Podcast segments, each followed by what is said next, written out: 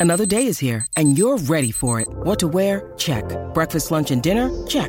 Planning for what's next and how to save for it? That's where Bank of America can help. For your financial to-dos, Bank of America has experts ready to help get you closer to your goals. Get started at one of our local financial centers or 24-7 in our mobile banking app. Find a location near you at bankofamerica.com slash talk to us. What would you like the power to do? Mobile banking requires downloading the app and is only available for select devices. Message and data rates may apply. Bank of America and a member FDIC. When you need mealtime inspiration, it's worth shopping Kroger, where you'll find over 30,000 mouthwatering choices that excite your inner foodie. And no matter what tasty choice you make, you'll enjoy our everyday low prices, plus extra ways to save, like digital coupons worth over $600 each week. You can also save up to $1 off per gallon at the pump with fuel points. More savings and more inspiring flavors make shopping Kroger worth it every time. Kroger, fresh for everyone. Fuel restrictions apply. Hello, it is Ryan, and I was on a flight the other day playing one of my favorite social spin slot games on chumbacasino.com. I looked over the person sitting next to me, and you know what they were doing? They were also playing Chumba Casino. Coincidence? I think not. Everybody's loving having fun with it. Chumba Casino is home to hundreds of casino style games that you can play for free anytime, anywhere even at 30,000 feet. So sign up now at ChumbaCasino.com to claim your free welcome bonus. That's ChumbaCasino.com and live the Chumba life. No purchase necessary. VGW. Void prohibited by law. See terms and conditions. 18 plus. Hello there, my name is Miles Jupp, and I'm just interrupting you as you listen to whatever it is that you actually want to listen to to tell you about the second series of Middle Please Umpire. Middle Please Umpire is a podcast that I, Miles Jupp, if you weren't concentrating when I first introduced myself only moments ago, that's not a criticism, your thoughts are your own and you must focus them wheresoever you yourself choose, host with Mark Wood, the 95 mile an hour bowling, England playing World Cup winning Northumberland hailing cricket lunatic Mark Wood. It's another series of episodes of the two of us talking about cricket and indeed any other stuff that springs to mind, both with each other and also with a succession of frankly illustrious guests. We lift the lid on Mark's life as an international sportsman, basically, he spends a lot of time icing himself, and take you on a whistle stop journey through the windmills of his mind. I, a mere fan, listen agog, giggle excitedly, and try and draw comparisons with my own rather more mundane existence. All episodes of Middle Please Umpire are available right now from your favourite podcast providers.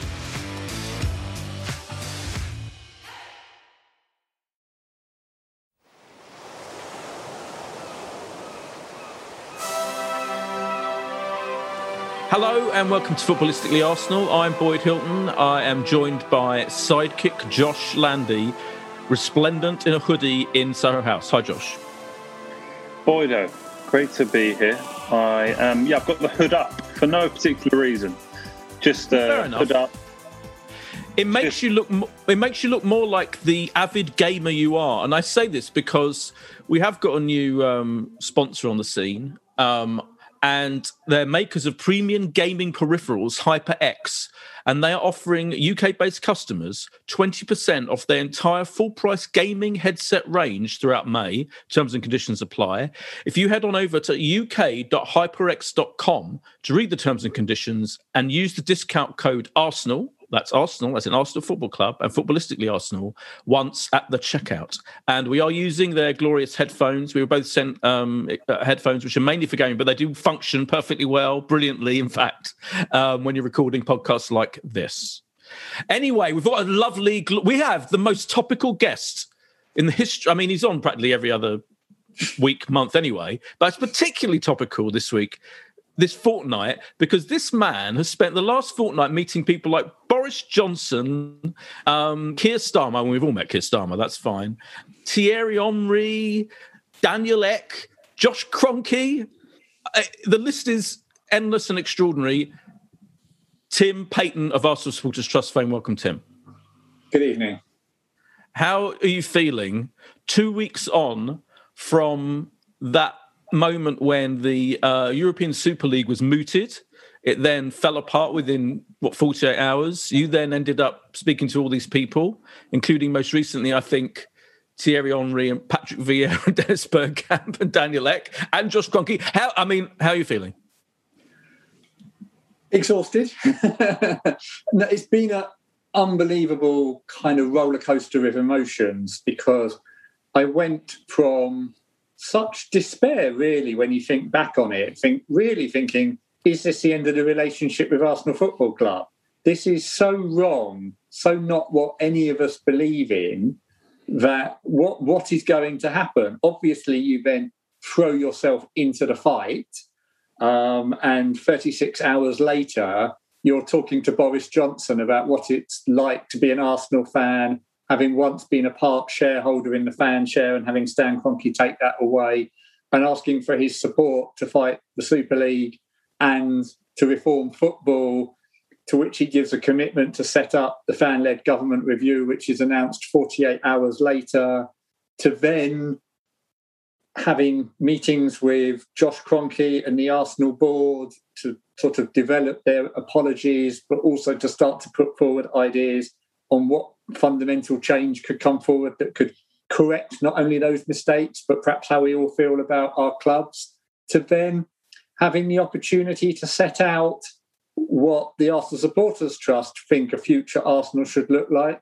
to someone who is interested in buying the club, which is a consortium of Daniel Ek and, as you mentioned, Thierry Henry, Dennis Bergkamp, and Patrick Vieira, alongside lots and lots of other meetings. I mean, amongst the others, with Premier League, with Football Association, with UEFA, with politicians, with Tracey Crouch, with the Football Supporters Association. But I must say, not not just myself, some amazing work of colleagues at the Arsenal Supporters Trust, through to the wonderful people who let their dining room be taken over to, to stuff the more than 1,000 membership requests that came in in one day alone, through to, through to Akil, who is also doing amazing media work and helping with the communication and others, making sure the website doesn't crash and covering other meetings.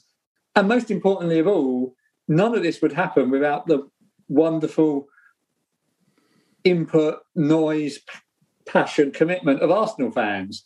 Because why did the Prime Minister meet with us? Because football supporters are voters who made their voices heard, who said it wasn't acceptable in unison, and he responded to that. So that's a summary of what's been the most amazing fortnight, and I think is going to be many more amazing days and weeks to come for Arsenal and for English football. I, think we should really credit you, Tim, because I'm so many people know that I know you, and I've just been messaging going, you have been everywhere. Like you have been one of the faces of this, giving up huge amounts of your time, and your insight and knowledge in in terms of football governance is is is incredible and better than the vast majority of people who we hear on radio uh, and on TV, uh, and therefore seeing you sort of speak about it with such uh, uh, authority on all these channels has been has been has been fantastic. So well well done on that. I, I almost don't know where to start, but we might as well start with the freshest aspect of this. I mean, Thierry was on Sky last night. I, I don't know if you if you saw it, but I mean, it's amazing to think that you've done this. One thing that a lot of people are interested in is why this is so public. Why would a billionaire like Daniel want to conduct this in public? Um, and is there a you know possibility that's because they weren't they weren't getting much back through normal channels? Let's say. I think that could be possible, but I think that there is something about how he says how he wants to operate. And of course, at the moment, I must stress that the AST does not endorse his bid, but are pleased that he chose to bring his ideas and what he wanted to do to us at the beginning of the process. And what he is saying is he thinks that the way Arsenal should be run and got, um, taken forward should involve fans and should be much more open and accountable. So he said to us that he thinks that if he wants to make a bid for Arsenal, he should tell fans that he's doing that. He should communicate with us and ask us to be part of the journey. So the message has been very much that he wants to bring back some of the Arsenal values. Now, of course, I'm sure he's seen what's happened in recent weeks um, and, and is adapting to that, and that's all well and good. It's given the AST the opportunity to say to him, just like we're saying to others, including the Kroenkes and others, that we have a vision of football club ownership going forward where supporters are always involved in the boardroom, be it for a supervisory board, be it through some kind of representation on the board itself, be it through a golden share, be it through the right to own shares that have voting rights. Something that this is going. Can I do the occasional awful name drop in this? Something Thierry Henry said to me. Come on, Tim. is- Listen to look who you're talking to. Me, king Yeah, of the name actually. drop. I mean, name I'm- drop I'm with- away. I'm, I'm, with, I'm with the only person. Yeah, absolutely. Um, so Thierry Henry said to me, if Arsenal fans had been on the board, the club wouldn't have joined the Super League. It's as simple as that. If you're a real Arsenal fan with custodian values, you would not have signed up for something so heinous, so against the culture and the ethos of what we all believe in. Now, I think you have to take with a pinch of salt any bid from a billionaire to own a football club. And you certainly don't sign on any dotted lines until you've had a lot more information. But when I hear someone who has a, you know, a proven business background with Spotify talking about being open to the idea of a golden share at Arsenal, talking about wanting supporters, if he is in charge of the club, to be involved and consulted, talking about having gone to Henry, Vieira, and Bergkamp because they are Arsenal legends. I think he repeated back a phrase we put to him. The AST, you've probably heard me when you politely let me on in quiet weeks, banging on about things like the boardroom and the lack of Arsenal DNA mm-hmm. and the lack of expertise and independence to drive the football club. To hear someone reflecting those views and values in a proposition for the club is very encouraging. Now, as I said, there's a lot more, a long way to go. And my absolute priority isn't actually the Daniel Ek bid. My absolute priority is the government review because I want I want to try and get the government to introduce rules that means I don't have to rely on the goodwill of a Stan Kroenke or a Daniel Ek, or that our friends and rivals at Manchester United have to rely on the goodwill of the Glazers or the Fenway Group or so on. All football fans in this country deserve to be respected by their clubs, listened to by their clubs, and have a say in the key decisions that affect their clubs. So that's what the AST will be fighting for in the weeks ahead. I've been watching. I've been listening. Sorry, Josh. I've been watching and listening to the supporters of the other big five, if you like, quoting heavy quotes, the five breakaway clubs that were going to sign on to the Super League. I mean, apart from Spurs, who, well, as Gary Neville Spurs- put it, I don't care about them, as he put it in his famous rant. But it's interesting, particularly like the Glazers. I've been eh, very interested in what their fans have to say about the Glazers, who are even worse, if anything, than the Kroenkes. If you're talking about, you know, a lack of investment from that, they they've taken money out of They've the taken club. about 900 million out of the club. 900 million, incredible. Whereas the Kroenkes only took, they had that 3 million, didn't they? That fee they, they in quotes, earned were paid for a few years in a row, and that Yeah. stopped. I mean, they don't put any of their money in. But even more than that, when it comes to the communication factor, the Glazers have not yet, have they still, actually spoken to any club, rep, any fan representatives like you? Whereas Josh Kroenke did. So you've had an, um, you've had a discussion with Josh Kroenke personally, you AST and Josh Kroenke. Well, Doesn't that immediately make the Kroenkes actually, in, in the scheme of things, better than the Glazers? Yeah, it's a low bar that you're setting there, Boyd. yeah, le- least worst.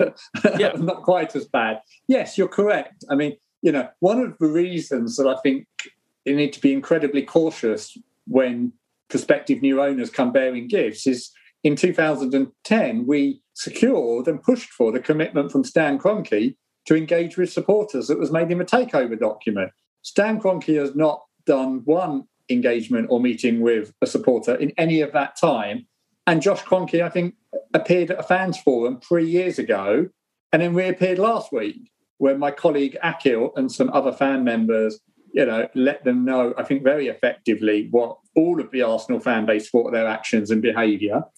But some credit to Josh Kroenke, in fact, a lot more credit, in that subsequent to that, there was a small meeting, uh, myself and, and Akil for the AST and a couple of ASA representatives, just with Josh Kroenke and a couple of the Arsenal board, including Tim Lewis, who I think is the key member now. And we had a productive discussion around the AST's wish list of what we think has to change at Arsenal and at football because things can't carry on as they are. So here's my question to you.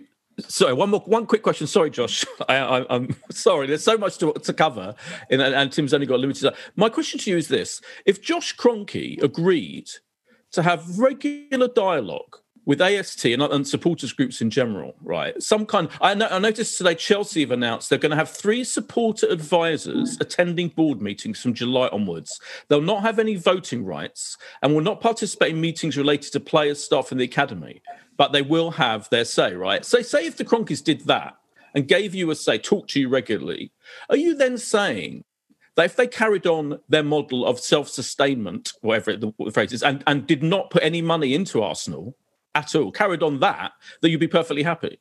I don't think perfectly happy, and I'd have to see more details about what Chelsea are proposing. But that sounds like a good step in the right direction, not least because then you could put forward um, more ideas for reform. One of the things the AST put to the Arsenal board last week is we would like equity to be issued to supporters for two reasons. One, we think that by issuing equity, you could tie it up with some golden share type voting rights. So you could really reintroduce custodianship.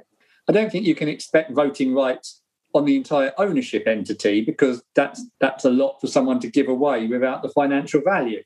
But also, at the moment, we are told that Arsenal are really struggling with the pandemic and really struggling for investment. Now, what more empowering idea than maybe spending £100 on an Arsenal share that not only makes you a custodian for life, but puts £100 into the club? I would be insistent that it would have to be like an, an equity raising issue. But isn't that exactly the kind of partnership involvement we should have with our football clubs? Do you feel that's realistic Tim, given that it feels it wasn't that long ago when there was a compulsory purchase of you know shareholders Arsenal. Do, do you think you've obviously had in a perverse way, it took the Super League not happening to even get to where you got in the last week or two. And maybe there's good to come out of the, you know what was clearly incredibly misguided, um, you know, plans.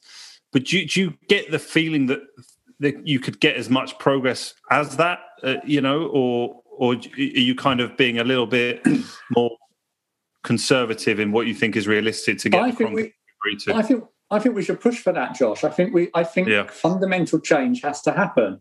And after all, we're not asking for that much. We're asking for what Arsenal had for most of their history.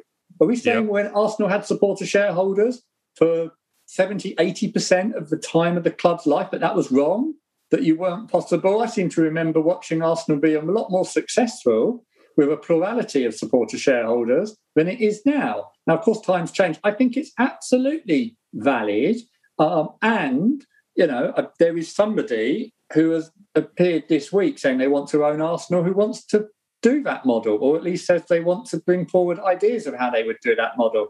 My message to Stan Kroenke and Josh Kroenke is do that now. You, he said he wanted to build bridges. What better way to build a bridge than to allow us as supporters to once again own the destiny of our great club?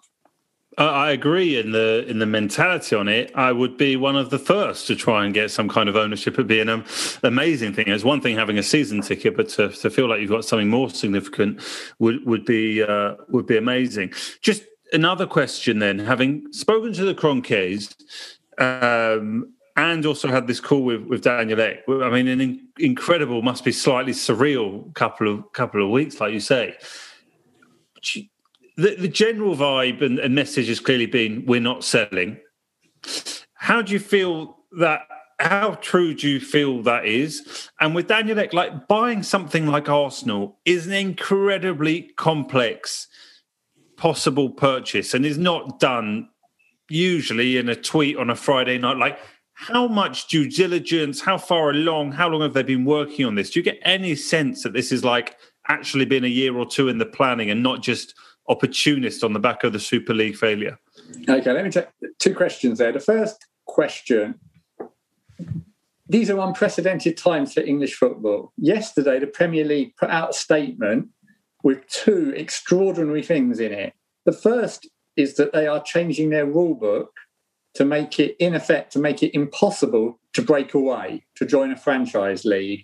They're also going to include within that rule book, but following consultation with the AST and other groups, it's kind of citizen type commitments that owners are going to have to sign up to. So there's going to be a lot more control on the behaviour of owners. They've also asked the government to introduce legislation to back up that rule book in the courts. Now, what that does is that really closes down permanently all the ideas of breakaways, franchises, what I think we knew that probably the Glazer and Kroenke model was all about. They didn't really care about the English pyramid and solidarity and sporting merit. We're quite happy, in my view, to let Arsenal come eighth every year, but be guaranteed entry into a lucrative Champions League every year that you're guaranteed entry, no risk or reward. That model is shattered.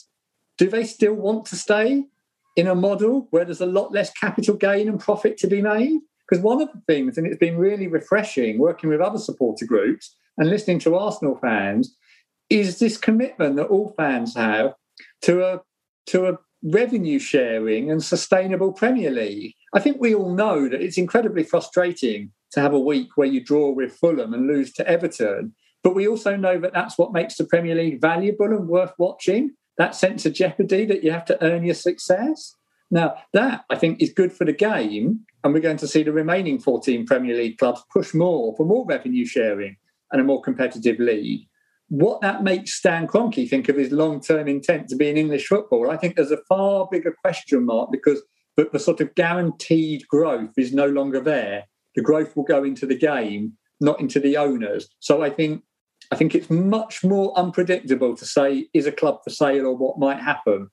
On your second question, I did say to Daniel Ek I would be totally against any sort of buyout which was leveraged on the club or involved borrowing against the club and got a commitment that that wasn't what was happening. I expect he will seek to raise funds or find a partner in the market. Now, I can't vouch for that. I don't have that signed on the dotted line, and that's why there would never be any endorsement of a bid until you've seen that. But you can only take the answer that you're given and challenge on it. So at the moment, the commitment has been given that there would not be any leverage debt. By the way, I would be part of a representation to the government review that says I think that the rules should be changed to make it illegal, in effect, not allowed to buy a club leveraging the debt. Because that's what the Glazers did. You know, they borrowed against Manchester United. It's mm. just an appalling, appalling way what? of operating. What what is your your the first point was I find fascinating because I've I've been saying this. What now? What is what the hell is there in owning Arsenal for the Kroenkes? Because sure, everyone assumed that their long term um, goal was, as you say, to make money out of some kind of Super League, or at the very least to make more money out of selling TV rights for individual Arsenal games. But that all of that that kind of power has totally slipped away. They've kind of by, by, by agreeing to join the Super League, by coming up, helping coming up with the Super League, they've completely exploded their own point in owning Arsenal, haven't they? What the, what is the point now? They've shot themselves money, in every. They? have shot themselves in every foot that they've got. So and in actually, that, so in this is terms, why in this in this roller coaster I talked of, because I, I actually thought you know they were bullying UEFA, not just Arsenal, but the big clubs and there was this i don't know how much people listening will know but the next iteration of the champions league was going to have 10 games at the group stages yeah. It was going to have wild card picks to make sure the big teams got in. It was going to concentrate the revenue even more amongst the big teams. It, it was it was a sort of Super League in all but name, and then they pushed for even more. But I think that will unravel on them. But you know, when we when we take breath, we're going to go to UEFA and say, "Stop! We don't want more group games in the UEFA um, Europa League or the Champions League. Give us give us less football, but better quality. Don't charge us as much. But absolutely, Boyd, your your main question here is they've lost control. They've lost the power and the destiny. Do you know that um, Vinai Venkatesham, Arsenal's um, CEO, but all of the others, they've been kicked out of all the Premier League committees. Yeah. They're still yeah. there as a vote because they're part of the Premier League, but they have they are not involved in the decision making. They've left right. the ECA. So Vinai made a big thing about how wonderful he done the job he'd done getting himself elected as a board member of the European Club Association. Then he resigned it last Monday, and on Tuesday, so he's nowhere. He's sitting hmm. nowhere in a voice about how UEFA restructures. But fundamentally, that does undo the entire Kroenke business model. I've got right now. Here's my here's my question. Honestly, I, I feel like uh, uh you know, I feel like all these other clubs. I think it's fascinating that I think it's great that the supporters trusts and associations are also talking to each other and everything. But you, they're also there, there's an interesting comparison, isn't there? With like, for example, FSG at Liverpool. I feel like the thing they've done this this joining the Super League has completely um, ruined their relationship with the fans, which was going pretty damn well considering they got Klopp. They've spent, you know, th- their spending has been pretty superb. Um, their recruitment, they won the fucking league and the Champions League. I mean, you know, what complaint could Liverpool have? Then you have then you have our situation in which we have an American billionaire owner who doesn't put any of his own money in. You have um, Sheikh Mansour owning Man City, basically a kind of dictatorial state. You know, and Man City fans absolutely thrilled, delighted, apparently, uh, uh, with that. And yet there's a huge amoral void, as far as I can make out, in that ownership. Abramovich, the same. I mean, you know, there's constantly books coming out where they tries to stop people talking about how he acquired his wealth. Do you know what I'm saying? I'm saying like is this idea of morality kind of completely pointless? Isn't it true? If we're honest with ourselves, right? If if the Kroenkes had bought the club as they did and invested hundreds of millions more than they have. And they've actually we've actually spent quite a lot, haven't we, on players, but even more. And if we'd had success, if we'd won the league in that time, even with all them ignoring fans, wouldn't we? We would have been a lot happier, wouldn't we? Like, does oh. it actually come down to success? Is what I'm saying on the pitch undoubtedly success is a big, big factor. And if you are doing well, then a lot of a lot of sins are forgiven. But what was encouraging me in many ways was I didn't see those Chelsea fans roll over and accept the Super League. All those Manchester City fans, they rolled up their sleeves sure. and they were with us. When the pay-per-view charge of £15 that we had to fight off five months ago came in, they were there with us as well.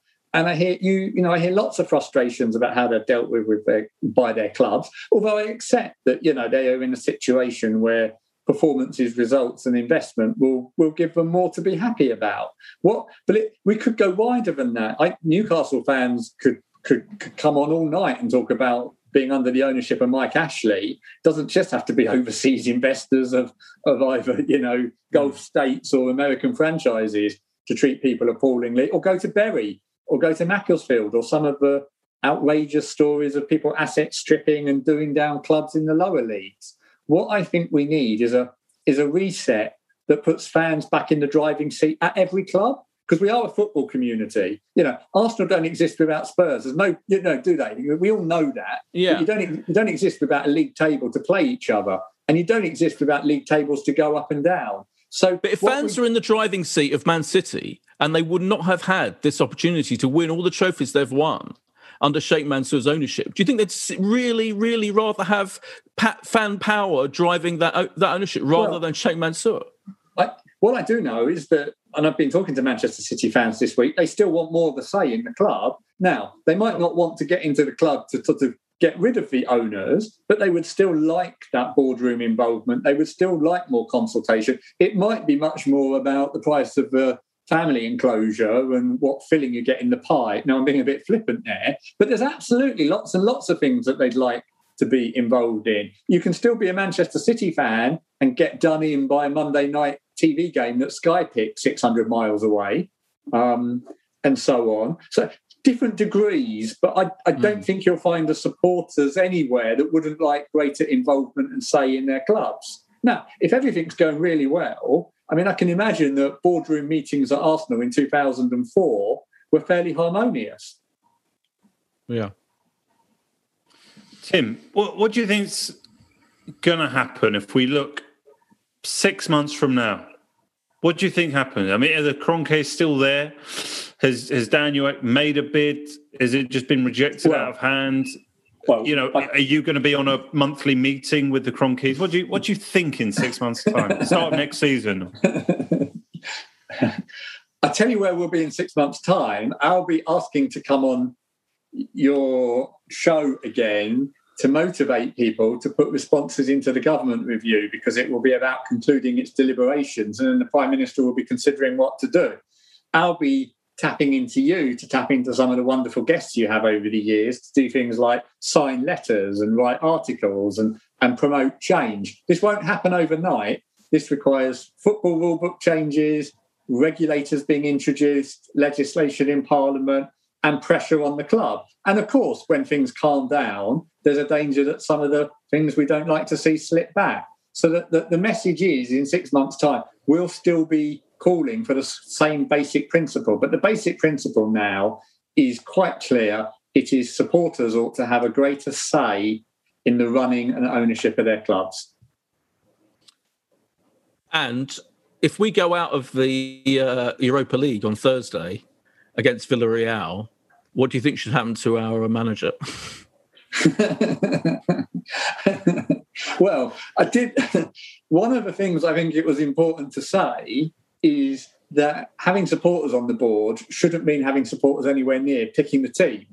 Mm. You know, you it's the custodian decisions, it's the big strategic decisions about joining breakaway leagues or no longer playing in Islington or changing the club colours and other such decisions. Where how much the choice of who the manager should be falls into the picking the team or is a strategic decision, giving a sort of it's, it's a really difficult one. You you guys have known that whenever I come on, I do a slightly sort of tongue in cheek, occasionally re, re, referred to the, the, the, manager as the intern or the rookie, because mm. I've always yeah. had a worry. As much as I like his character and I can see strong traits in him, I, I've always had a worry that not, for anybody, it's too much to come into a club like Arsenal, particularly a club like Arsenal with the issues it has, and be the manager. And I think we've seen that this year. What I really don't know at the moment, Boyd, is is a change as good as a rest? Um, ask me that. I think we will get through tomorrow night. So let's let's put the question on ice for a few more weeks, and not tomorrow, but later in the week. And yeah, let's really, really, really focus on us getting on us getting through. Um, looking at other clubs and the record, tends to, to show me that on the whole, given them more time, oh, don't be so ruthless, it might get better, yeah. doesn't pay off as often as no. going out and getting a good person. Yeah, I mean, look at Thomas Tuchel. I mean, what a, what well, a transformation! I often do I mean, think, I know, you know, that game against Chelsea, where you tend to think that, you know, if they'd have beaten us, it might have been a managerial decision the other way round. Yeah. When, when in effect they had the same situation with Lampard, didn't they? He'd done a year at Derby, but he was, yeah. you know, and you do wonder if if that result had gone the other way round, if it would have totally changed the fortunes this season. Um, before you go, what did you think of Boris Johnson in your meeting? Because wasn't it true? Wasn't it true that um, Glazer had a meeting with Boris Johnson, didn't he? Like, no, Wood, is that true? Wood, Ed Woodward, who is Ed Woodward, right. MD, had apparently gone into Downing Street and met the chief of staff a few days before to try and sort of soothe over a, a neutral position or some support for the Super League. As I understand it, I don't know. In the meeting that I was in, and I wouldn't necessarily expect to be of this view, but Boris Johnson was was very commanding. He did something which I, you, you guys know I do, I've done a lot of work in politics as a professional job and advisor over the years he did the absolute one thing which I think is really important for a politician, and he didn't pretend to be a football fan because you can smell him from a, a hundred mm. yards, can't you? The, the David Cameron, Aston West Ham type yeah. thing, confusing, and, and and the Tony Blair sitting on the Gallowgate end, and like you know they hadn't put seats on the Gallowgate end for like fifteen years after he'd stopped what possibly what. So you, he started off by saying, "I'm not a football fan." but I understand how important it is to so many people. I think you are some of the country's greatest assets, and it's where social cohesion comes. And that's why I am going to stop this awful league. And he was very animated, and he said, I, you know, I'm not having any more of this. I will introduce a legislative bomb. And when I, I, I actually remember saying to him, I said, you must also get the government review going. I said, Tracey um, Crouch would be a fantastic chair. I remember saying that, you know, she, despite the fact she's a Spurs fan, she'll be wonderful. And he got that joke, and it's it's true. She is absolutely a Spurs season ticket holder. Used to coach football. Is a fantastic advocate for the game. I really think she'll champion fans. And um, so I would say the Prime Minister delivered exactly what, as football fans, and we were looking for. But a politician is a politician. Never trust them until they've acted. So we've got to keep the pressure on when Tracey Crouch's report goes back to him so that he brings it to Parliament and acts on it. And is there going to be a protest before the game on Thursday? Is that I've seen?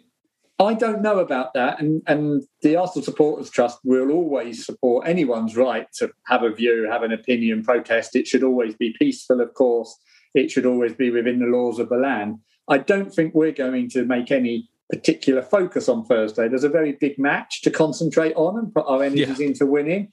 But we yeah. are looking at doing some activity at the game against Brighton when, of course, there will be fans legitimately able to attend the stadium. And won't that be wonderful? But we think that the message must be conveyed there. And our message is Kroenke out, fans in. It's very deliberate because what we're saying is that it's not just a case of get rid of Kroenke and wish anyone comes in because you could get a lot worse. It's got to be about fans in, whatever the ownership structure is, back to sounding like a broken record now, but back to 50 plus one, or seats on the board, or supervisory board, or regular liaison and dialogue. And it, it's not inconceivable that you could have Kroenke in fans in if he is prepared to give up and share both some of the ownership structure and some of the engagement. So, in some ways, o- over to you, KSE. Let's see what you can come up with. Absolutely, yeah. And what did we think of the, uh, that Man demonstration that stopped the game against Liverpool on Sunday? I mean, it has to be considered. You know, I'm not. You know, apart from the no one throwing things at you know um, the, the, commentators and a few things that, that, went awry, but in general, that is that's a very powerful statement, isn't it? The fan power that they can stop one of the biggest games of the season, um, and, and I thought we saw attention. wonderful. I thought we saw wonderful fan power at the Arsenal game. Yeah, yeah, yeah, yeah. Uh, against Everton, all all sort of you know people. You very kindly talked about the role I've been able to play in the last few weeks, but that's only because Arsenal fans have mobilised, and the media wants to talk to someone who can articulate that, and hopefully I do a better job of that than bad and get invited back and have the Arsenal Supporters Trust role. But I wouldn't be able to do that without the wonderful effort and work of Arsenal fans. Do you know the Arsenal complaint system almost collapsed on day one from responses? People writing blogs, your podcast, other people's podcasts, all of it. And it what we've shown is that we've got a voice and we must use it. And I thought the vast, vast, vast majority of Manchester United fans, that was wonderful. That showed that they cared for that club. That sent a message that, you know, peaceful protest, make, showing people that this cannot go on. I absolutely endorse it. And we must take the message to the media, to Parliament, to the owners, peacefully but forcefully. I, I think it was incredible. Just, you know, Liverpool Manchester United is the fixture around the world. That that is the game where wherever, you know, midnight in Asia, uh, middle of the middle of a night in Australia. That is the game that will get the most eyeballs across the world. So even if it was just um, raising the issue maybe more to international supporters who have not may necessarily picked up on quite how serious a story it was here in the UK um, will have done so. And uh, I mean, to get a Premier League game called off, I, am not sure it's ever quite happened in these circumstances before. Which, you know, what, what are no, we now? So. Twenty-eight years into the Premier League to get new things happening is is is pretty incredible. So, um, yeah, the violence, obviously, you know. Well, I, the only way we're going to beat that, I've already got a plan. I thought we might parachute Boyd into the Emirates. Yeah, yeah that, that'll work. For what? As, as, as, what, like a, a, a, as a symbol of peaceful demonstration. Just yeah, make sure I'm you don't, don't miss the stadium, Boyd. It's quite a big. I would definitely, I would I'm definitely miss the stadium. Terrible memories of what happened at Villa Park. Uh, oh, I yeah. do remember rest, that game. Rest yeah. his soul, the Santa Claus. Um, well, no, Tim, I, we, we, know that you are very much in demand, and I know you you mentioned you're, you're difficult on time tonight. So thank you for. Uh, for being with us and uh, continue the sterling work that you have done uh, for all football supporters, and will continue to do so uh, in the months ahead. Thank you. Yeah, Thank you for having me on. We'll take a break and we'll be back after this break to talk Arsenal on the pitch. Cheers, Tim. Bye bye.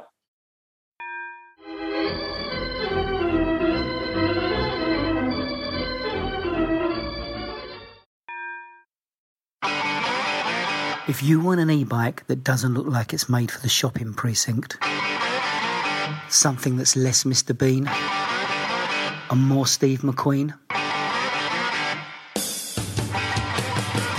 check out the range of bikes from London based Cooler King. From dope 250 watt city bikes to Harley Bobber inspired 750 watt beasts that can tear your face off while leaving your smile intact. Cooler Kings are made in limited numbers, yet highly affordable. Check them out now on the web at cooler.bike or find them on Instagram with hashtag coolerkingbike. Cooler.bike. E-bikes that are cool AF. And we're back from the break. So it's just you and me now, Josh. Um, what? Let's quickly. I mean, we, we haven't had a podcast since um, last Thursday, since the first leg against Villarreal, when the manager went for that crazy, maverick, ludicrous no striker um, lineup, which was a disaster, and in which he was saved entirely. His bacon entirely saved by Bukayo Saka getting that penalty and Pepe scoring in it. Then we had a much better display an admittedly absolutely atrocious Newcastle team. What the how are you feeling now? I mean, I, I asked Tim whether he think thought if we go out of the Europa League on Thursday, whether the manager should go. What do you think? It's a massive game, just for us, isn't it? It, it? it is genuinely, you know, because we've had years, haven't we, in the past where European qualification has really been on the wire. Um, you know, everything has gone down to the last couple of games of a season or the last game of a season, and we've always found a way. But that is also the situation on Thursday night. We lose, and we are, you know, not quite mathematically, but to all extents and purposes, we are we are out of Europe. I don't think the manager will go, and I probably think he shouldn't quite go if we if we lose on Thursday night. Um, I still feel that there is there is enough credit in the bank from from finding a way to win that FA Cup last year um, to warrant a, a proper off season to to continue to to develop and, uh, and slightly change the squad. But if there is not signs of improvement within the first couple of months of next season, and we are finding ourselves in a similar league position, then yeah, they're not. Th- at that point, I think I'd be calling. But I, I, feel I'm not sure I'm in the majority anymore. It feels like a lot yeah. have come yeah. to the end of their tether with him. I think last Thursday was. I think the well, the problem was he, he that that was a real breaking point for a lot of people. That was a real, yeah. you know, his tactics, his team selection was so crackpot and so kind of you know um, overthought it was exactly what we feared. You know, I feared. I think I, I think I tweeted it. You know, like the day before. I'm not saying, oh, you know, how clever I am. I think every loads of fans were thinking because Lacazette and all Aubameyang weren't available, he might do something crazy. When he had Martinelli to play, he could literally just play Martinelli up front. It was such a simple thing to do, and um, for him not to do or that. To, I mean, or Nketiah, right? Exactly. Yeah. Or Nketiah, exactly. Um, was insane, and that kind of slight. I think there's a slight childish arrogance to him sometimes, which particularly comes out in post match interviews after games like that when he gets very defensive and he almost cuts. If you watch him, I watched him and he almost cuts the interviewer short every question. Like, no, go on with it. I know you, and like you're almost like they're beneath him. It's beneath him to be challenged. And I think that Thursday was such a terrible performance by him, rescued by a couple of the players that if we now go out this on this Thursday, depends how it happens, right? But for me, if we go out in ignominious style, as in something happens like Xhaka's playing at left back and he gets and he fouls too much and he gets th- sent off as he could easily have done against Newcastle. Remember, he was lucky to not get sent off. Right, remember that. If we have that kind of disaster and we then lose quite comfortably, I think I think the, the pressure for him to go will be huge. Whereas you know, if we if it goes to penalties, which is quite likely, because I think we're incredibly well matched with Villarreal. If you look at the stats from that game, that first game, it's incredible how it was literally 50-50, like um, you know, um, uh, uh, uh, on the ball for between the two teams. Um, if we go out on penalties, then fine. You, you're not going to, you know, if it's a valiant effort, they're not fine. I mean, we'll be gutted and disappointed and furious, but then I think the, the clamour for him to go won't be quite as big. Do you see what I mean? And then if we get to the final, I, I mean, anything can happen against Man United, can't I? I mean, Man United definitely going to be in the final. They scored six goals in their semi final. The, eh, eh, either of us, you know, whatever happens in that final, it's almost like to the final feels to me like the thing that he really needs to do. But I think if the kind of mistakes happen in his team selection and tactics and the individual errors that we've seen happen in these next two Europa League games, then I think it's going to be very difficult for him. And I feel like, as Tim was alluding to, what have we got to lose? You know, really, has, won't he have proved? He kind of will have proven himself that he's too flawed a too inexperienced to spend that much time on almost? You, you can see the argument. You, you, know, if you if you were in a court of law and it was Arteta in the stand, you were deciding on his fate. You can make a hell of an argument for that. We've we've had enough. There have been that many crap performances where you could point the finger and, and argue how on earth can this be turned around. I sort of feel the manner of the two one defeat has has given me more confidence than a regular 2-1 defeat might be but because we were so close to being 3-0 down and completely out of it and you know feeling like is sending off had completely cost us the tie and we've thrown it away that we came back to only lose 2-1 and that Aubameyang had a really decent opportunity to actually make it 2-2 what makes me think if we could just put on a slightly decent performance that we have seen in fits and starts this season then we'll be okay. Because you're right, we entirely matched them. We, we, had a slightly more possession. We had the same amount of shots, same amount of corners on a terrible night where, where, where that first half we were dreadful. Yeah. So possession, that's the word I was grasping enough. for just now. Thanks. It, it, gives me enough belief actually that we, we can turn it around and we, and with the bookmakers we're slight underdogs but it's it's basically a coin flip or not too far off we're slight underdogs to to redeem yeah. it and yeah, can he can he get away with the thought process of putting Xhaka again there? You'd like to think not. Like Cedric must think, well, why was I thrown in at left back for all these games? And now, yeah. you know, I, he could play Saka there. He could play. Midfielder. He could play. Saka, Imagine if oh, he he's got two Saka. options. And there was cryptic uh, Instagram Tierney content today implying that yeah, maybe Tierney trained yeah, but you just wonder to throw him into a game having not played. I know, I know. It's not. I wonder if they're also just trying to, you know, cause a bit of doubt in the in the mind of our former manager.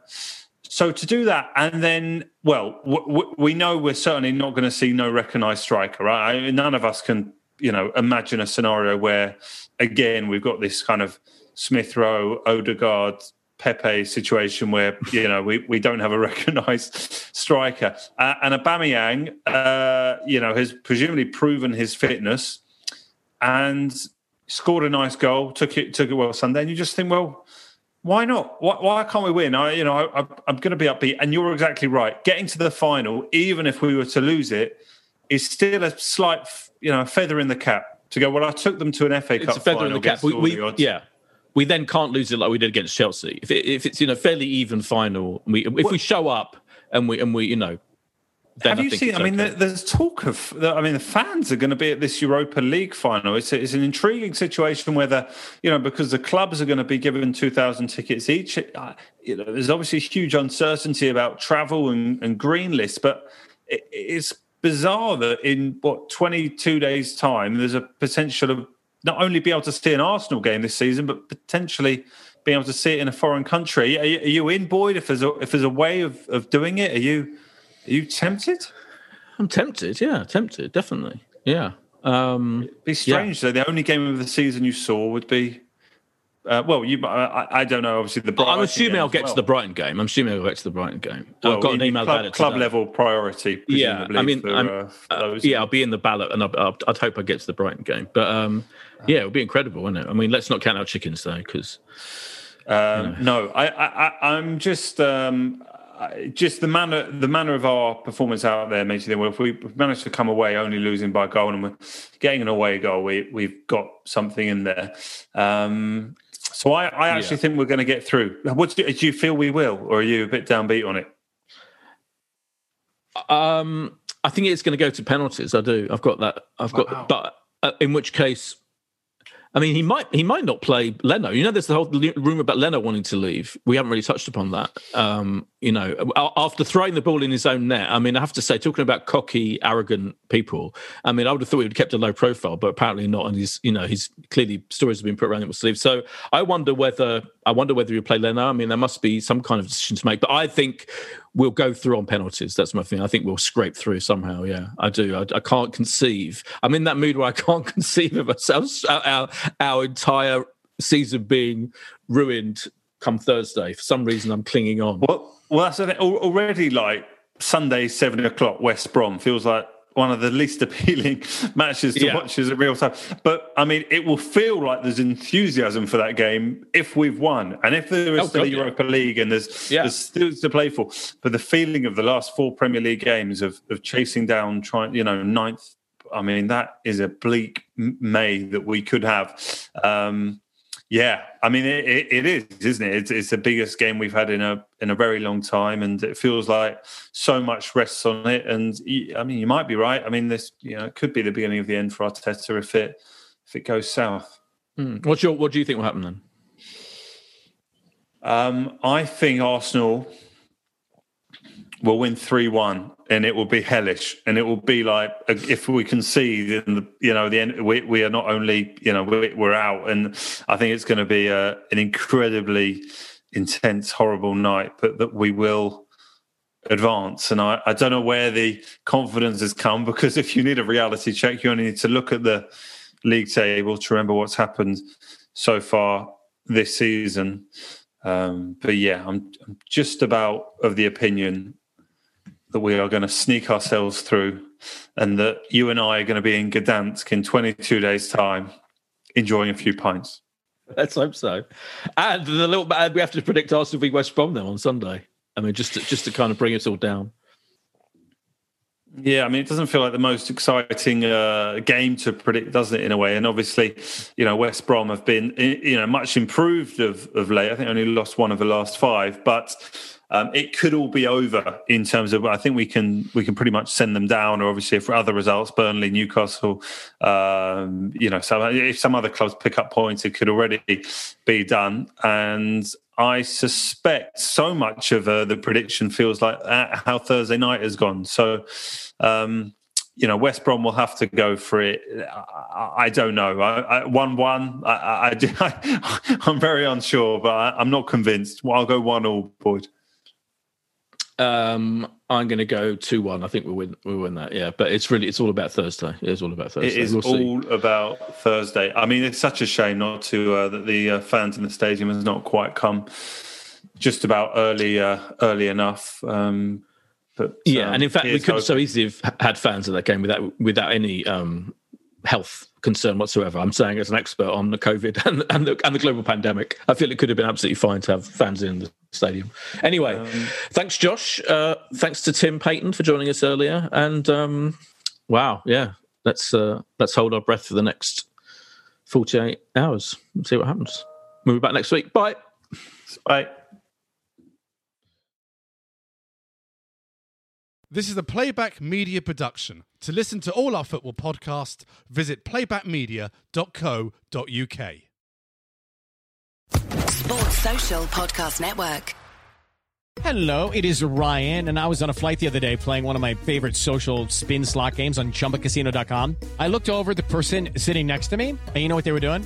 They were also playing Chumba Casino. Coincidence? I think not. Everybody's loving having fun with it. Chumba Casino is home to hundreds of casino style games that you can play for free anytime, anywhere, even at 30,000 feet. So sign up now at chumbacasino.com to claim your free welcome bonus. That's chumbacasino.com and live the Chumba life. No purchase necessary. Group. Void were prohibited by law. See terms and conditions. 18 plus.